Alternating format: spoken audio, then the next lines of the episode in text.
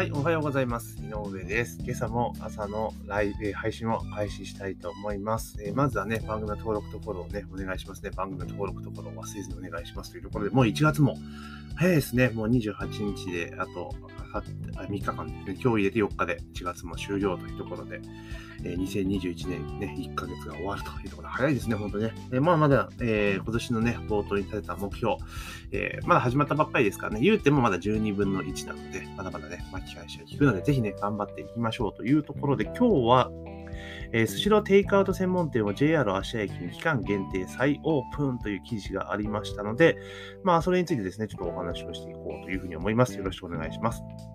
で、えー、記事はですね、えー、反響大のテイクアウト店を JR 芦屋駅で復活。株式会社金のスシローは12日、えー、コロナ禍で高まる昼食需要に合わせ、あ中食需要に,、えー、需要に合わせ、昨年期間限定設定したテイクアウト専門店をスシロー JR 芦屋テイクアウト店として、同日より復活オープンしたと。期間限、まあ、これも期間限定でやるみたいですね。オープンしたというところがありますというところで、あの、まあ、私、もともと関東に住んでいて、で、今、大阪にずっといて、10、もうなんで5年ぐらいになるのかな。まあ、10、14、5年になりますけれども、で、まあ、あんま外に出歩かないっていうのもあるんですが、あの、関東は結構、その駅前とかに、その寿司のテイクアウトのお店って結構いろいろあるんですよね。ちょいちょい私が、住んでる実家の相模原とかだと結構ね、あったりするんで、まあ、テイクアウト寿司っていうのは意外に、まあ、小僧寿司っていうのは昔ね、えー、ありましたけれども、そうじゃなくて、小僧寿司じゃなくてもいろいろあった記憶があるんですよね。ただ、関西だとあんま見ないな、まあ、ひょっとしたらあるのかもしれないですけど、あんまり見ないかなと思っていたんですが、まあ、ただ、スシローはこのテイクアウト専門店をやるというのは、まあ、非常にいいですよね。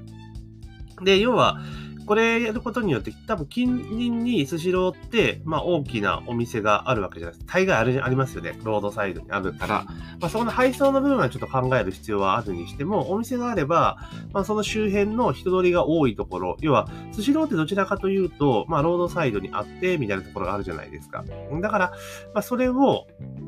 まあそこをベースにして、で、そこからこう運んでいくっていう形にすれば、あの、全然いけちゃいますよねっていうところですよね。うん、だから、そうしたら今まで取り切れなかったお客さん取れるし、で、かつね、あの、お持ち帰りができるっていう、もちろん、スシロー時代もテイクアウト結構増えてきてるじゃないですか。だから、まあそういったお客さんをね、どんどん拾っていくっていう意味では、まあかなりいいかなっていう気がしますね。テイクアウトのお店を出すっていうところね、これいいかなと思います。で、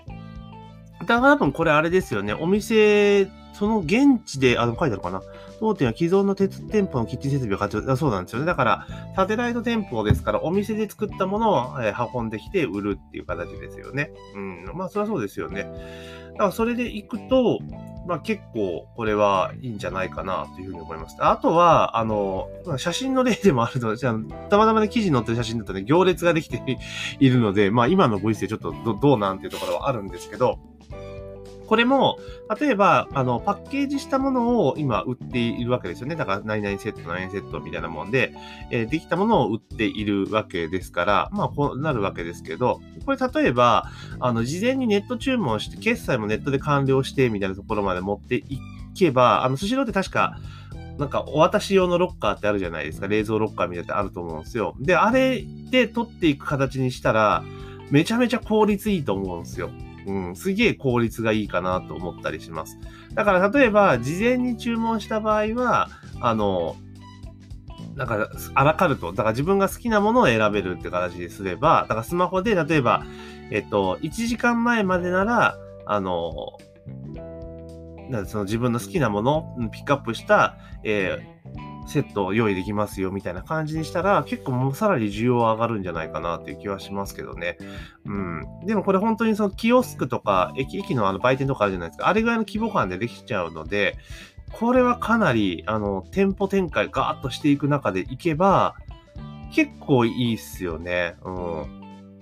あと、あれですよ。多分ちょっと思うのが、あの、新幹線のターミナル駅、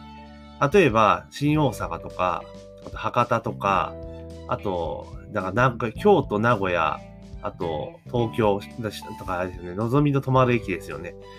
とか、のぞみ、だか、絶対全部ののぞみが止まる駅には、こういうの出したら絶対売れると思いますね。わかんないですけど、あの、新幹線乗る前にお寿司買ってみたいな感じの動線で多分作れると思うので、これ実は、あの、サテライト店として駅構内の売店って結構有効だなと思います。今のこの、あれじゃないですか、その中食需要なので、あの、家で持って帰って食べる人向けですけど、新幹線の中で食べるっていうところを想定してったら、まあ、そこそこ売れるんじゃないかなっていう気はちょっとしますよね。うん。新幹線の中で。で、今、車内販売っていうのがどんどんどん縮小しているじゃないですか。だから乗る前に買って乗るっていうのがもうほぼ定着しつつあるので、まあ、お弁当屋さんの一角として出すのも、個人的にはありかなっていう気はしますけどね。で、あとは、そのなんだろう、ある程度の本当に売り上げ、あの、まあ、実際トライアルで回してみて、えー、この昨年9月にやった時は1日平均400人以上の利用があって、想定の2.5倍の反響があったってことですから、まあ、ある程度、その、なんていうかな、売れるのであれば、あの、ほんとちっちゃいキッチン作って、スシローってあれじゃないですか、シャリマシーンと、あれさえあれば、もう握る人が一人さえいれば、その人はひたすら作っていけばいいわけじゃないですか。うん。だから、まあ、もちろん衛生管理上の問題で結構課題は生ものを使うので、あるとはいえ、あの、キッチン作って、併設してそこでババババやっていくのもまあありかなっていう気はしますけどね。ある程度数が売れる店であれば。多分そうすると、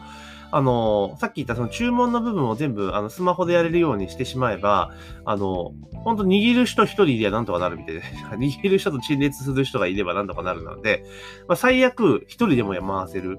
で、もしくだから、あの、もうお渡しも全部、あの、あれですよ。なんだ、そのロッカーでやるから、もうほんと完全に無人で渡せるみたいな感じまで持ってけたら、これすごいなと思います。もっと数出せるし、あの、痩せるかな、あの、なんつうかな、売り上げ上げることができるんじゃないかなって気がしますよね。こういうの多分コロナがあったからこそこういう視点になったわけだから、やっぱりこう、ピンチをチャンスと捉えて、アクションできるところはやっぱ強いわけですよね。もちろんこれ大手だからお金があるからできるって言っちゃそれまでなんですけど、まあ、ただこういった切り口ってすごくありだよなと思います。で、やっぱりどうしてもその、なんだろう、サテライト型にして、あの、近くの近所のね、お店をセントラルキッチンにして、そこから運ぶっていう、まあ、ニコイチとかでやれば全然いけると思うんですが、まあ、そうすると、まあ、品切れタイミングもいっぱいあるし、ロスとかもあるから、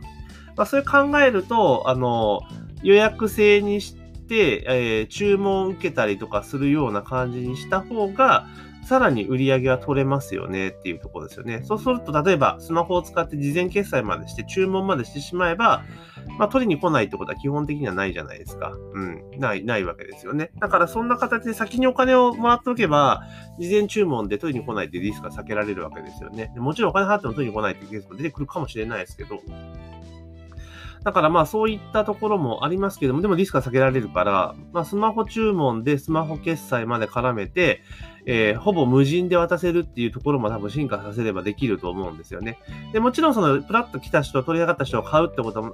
考えれば、あの、事前に、あの、なんていうかな、あの、こう、パッケージしたのも当然必要ですけれども、まあ、それプラスアルファ、その、なんとかな、えー、アラカルトで選べるようなものも作るとさらにもっと需要は取れるかなと思います。まあ、これ行き過ぎるとね、逆に効率が悪くなっちゃうからあれですけど、まあ、適度にやってもいいんじゃないかなっていう気はちょっとしますよ。だから、アラカルトでやりたいときは、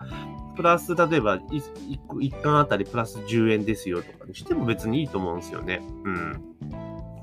で、まあ、これ結局、だから人件費さえ下げてしまえば、結局なんかなんだかんだって一番かかるのは人件費ですから、食材原価ってもういじりようがないじゃないですか。だから人件費をどう抑えていくかっていうことを考えると、あの、各お店に1個ほどつけていけば、その人件費自体はお店の分の正規の営業で吸収してしまって、ここの売り上げアドオンって形にしてしまうと、まあ、かなりいいんじゃないかなと、個人的には思ったりしますけど、これはすごくナイスなアイデアですから、多分その、あれですよね、競合するとこもやったらいいんですよね。くら寿司もそうだし、カッパもそうだし、今度真似、うまくいったこと全部真似したらいいわけですよ。で、ね、結局、そうやってうまく成功事例をどんどん、まあ、真似というかね、参考にさせていただいて、さらに進化してっていうので、お互いが切磋琢磨していくが消費者は、まあ、喜ぶわけですから、これはすごくいい取り組みだなというふうに思います。で、これ、スシローに限らず、あの、まあ、寿司はまあ非常にこういうのが展開しやすいのかもしれないですけども、あの、やっぱり、あの、こういう攻めの姿勢っていうのはとても重要かなっていうふうに思いますよね。だからこれで例えば、なんか他の業業種とか他のチェーンとかも挑戦すればできると思うんですよね。うん。だから飲食系で、ちょっと、まあ、なんていうかな、大手とかって今ね、手当が出ないでどうだこうだっていうふうに言ってますけど、まあ、こういったもので活動を見出すってことは、大手だったらできる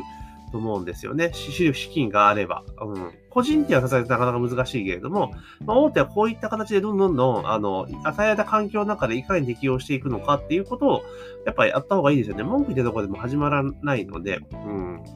だからそんなものを作っていったらいいのかな。だからサイズリアとかもテイクアウト専門店とかやろうと思ったらできると思うんですよね。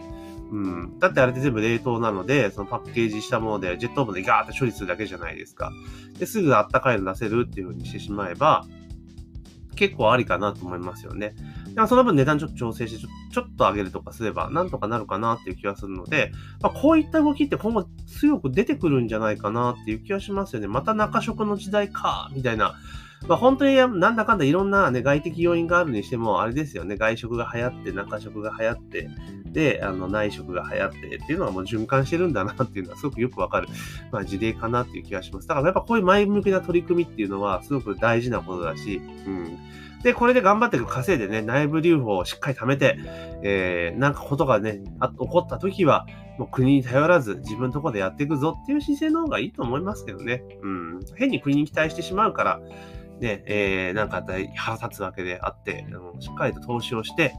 で、投資をして内部留保しといてね、いけばいいと思いますので、まあそんな形です。今後、こういう企業がね、まあ増えるんじゃないかなというふうに思いました。というところで今日はですね、えー、スシローがテイクアウト専門店を JR 足駅期間限定再オープンって記事がありましたので、あこのテイクアウトはありだなと思ったので、ちょっとそれに関してね、私が思ったことをお話をさせていただきました。え、番組の登録とフォローをね、ぜひ忘れずにお願いいたします。というところで本日の朝の配信は以上とさせていただきます。今日も一日頑張っていきましょう。